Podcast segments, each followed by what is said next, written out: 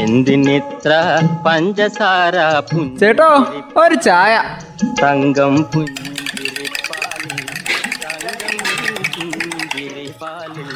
തങ്കം പുഞ്ചിരിപ്പാലിൽ തങ്കം പുഞ്ചിരിപ്പാലിൽ.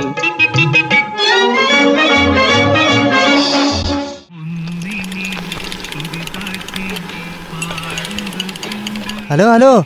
അമ്മ ഉറങ്ങിയോ? അല്ല എന്നോടാണോ നീ? ഹലോ ഹലോ എന്ന് ചോദിച്ചത്. ഉറങ്ങിയോന്ന് ചോദിക്കുന്നേ? അമ്മയോട് തന്നെ. അമ്മ ഉറങ്ങിയെന്നറിയാൻ വേണ്ടിയാ. ഓ പിന്നെ അമ്മ അങ്ങനെയൊന്നും ഉറങ്ങുകയല്ല. ഉറങ്ങേണ്ട സമയമാകുമ്പോഴേ അങ്ങ് ഉറങ്ങും. അല്ല എന്താ? ഉറങ്ങുവാണോന്നൊരു സംശയം. വൃത്തിയില്ല ലൈസൻസും ഇല്ല നാൽപ്പത്തിമൂന്നോളം ഹോട്ടലുകൾ പൂട്ടിയെന്ന്.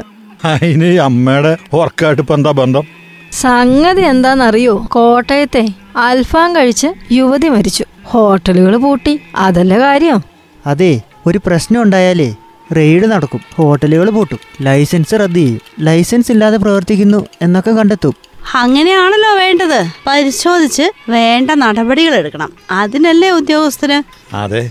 പക്ഷേ ഞാൻ ഉറങ്ങുകയാണ്. ഉറക്കം നടിക്കുകയല്ല എന്ന് പറയാൻ പറ്റുമോ ഷവർമ കഴിച്ച് ഇതിനു മുമ്പ് മരണമുണ്ടായി ഹോട്ടലുകളിൽ നിന്ന് ഭക്ഷണം കഴിച്ച് ഇതിനു മുമ്പും ഭക്ഷ്യ വിഷബാധയൊക്കെ ഉണ്ടായിട്ടുണ്ട്. അന്നേരം വേണമെങ്കിൽ നടപടി എടുക്കാലോ. പിന്നെന്താ വേണ്ടത്? അന്നേരം നടപടി എടുത്ത് കാണുമല്ലോ.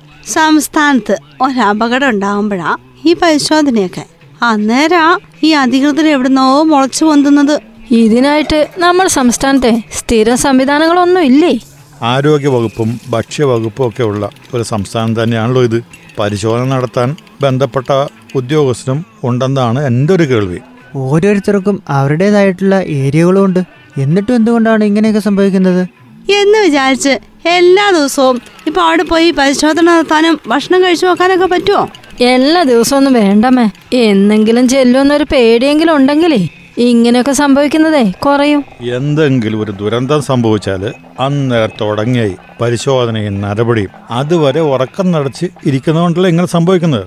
ഉറക്കം നടിക്കൽ മാത്രമല്ല അത്യാവശ്യം ഉറങ്ങൽ തന്നെയാണ്. യഥാർത്ഥത്തിൽ ഒരു പരിധി വരെ കുറ്റക്കാര് ബന്ധപ്പെട്ടവർ തന്നെയല്ലേ? ഈ ബഹളങ്ങളൊക്കെ രണ്ടാഴ്ച കൊണ്ടങ്ങ് തീരും. പിന്നെ പതുക്കെ ഉറങ്ങാൻ തുടങ്ങും. അത് കഴിഞ്ഞ് മറ്റെന്തെങ്കിലും ദുരന്തം ഉണ്ടാവണം ഉണരണമെങ്കിൽ. പലതും പ്രഹസനാണ്. ഇന്ന് പൂട്ടുന്ന ഹോട്ടലുകളെ നാളെ അങ്ങ് തുറക്കും. എങ്ങനെ തുറക്കണം? അതല്ലെങ്കിൽ ഏത് വഴിക്ക് പോകണം? എന്തൊക്കെ വേണ്ടത് ചെയ്യണം? അതൊക്കെ അറിയാം.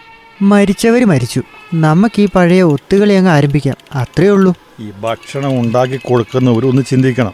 നിങ്ങളുടെ പരസ്യങ്ങളും ബോർഡുകളും ഒക്കെ കണ്ടായിരിക്കും അവിടെ ഭക്ഷണം കഴിക്കാൻ കയറുന്നത്? വിശക്കുന്നവന്റെ അടുത്തുനിന്ന് നിങ്ങൾ പറയുന്ന പണം മേടിച്ച് കൊടുക്കുന്ന ഭക്ഷണമാണ്. അതിൽ മായം ചേർക്കാന്ന് പറഞ്ഞാൽ അതും വൃത്തിഹീനമായി കൊടുക്കാന്ന് പറഞ്ഞാൽ ഇതിലെ നീതി എന്താണ്? ഒരാൾ ഉണ്ട് നിറഞ്ഞ് സംതൃപ്തിയോടെ ഇറങ്ങിപ്പോകുന്നത്. അത് കാണുന്നതല്ലേ കേരളീയന്റെ സംതൃപ്തി? അതെന്താണ് മനസ്സിലാക്കാത്തത്? എന്തെങ്കിലും കുത്തികലക്കി വാരി വലിച്ച് വേവിച്ചു കൊടുത്ത് പണം മേടിച്ച് ആൾക്കാരെ കൊന്നാൽ അത് ജീവിതകാലം മുഴുവൻ ഒരു ഭാരമായി കൂടെ കൂടില്ലേ? ഓരോ നേരത്തെ ഭക്ഷണവും നന്നായിട്ട് നൽകാൻ കഷ്ടപ്പെടുന്ന വീട്ടമ്മമാരുടെ സംസ്കാരം നിലനിൽക്കുന്ന നാട്ടിൽ തോന്നുന്ന വിലയും ജി എസ് ടി പിടിച്ചുപറിയൊക്കെ കൊടുത്തിട്ടല്ലേ ഈ ഭക്ഷണം വാങ്ങി കഴിക്കുന്നത്? ഇതൊരു വലിയ ദുരന്തമാണ് കേട്ടോ. നല്ല ഭക്ഷണം തേടി സ്വന്തം അടുക്കള അടച്ച് പുറപ്പെടുന്നവർക്കേ ഇതൊരു താക്കീത് കൂടിയാണ്.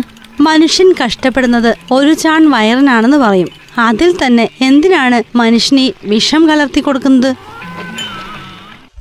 എന്തിനിത്ര പഞ്ചസാര ചേട്ടോ ഒരു ചായ തങ്കം പുഞ്ചിരിപ്പാലിൽ തങ്കം പുഞ്ചിരിപ്പാലിൽ തങ്കം പുഞ്ചിരിപ്പാലിൽ തങ്കം ചായക്കട. പുഞ്ചിരിപ്പാലിൽ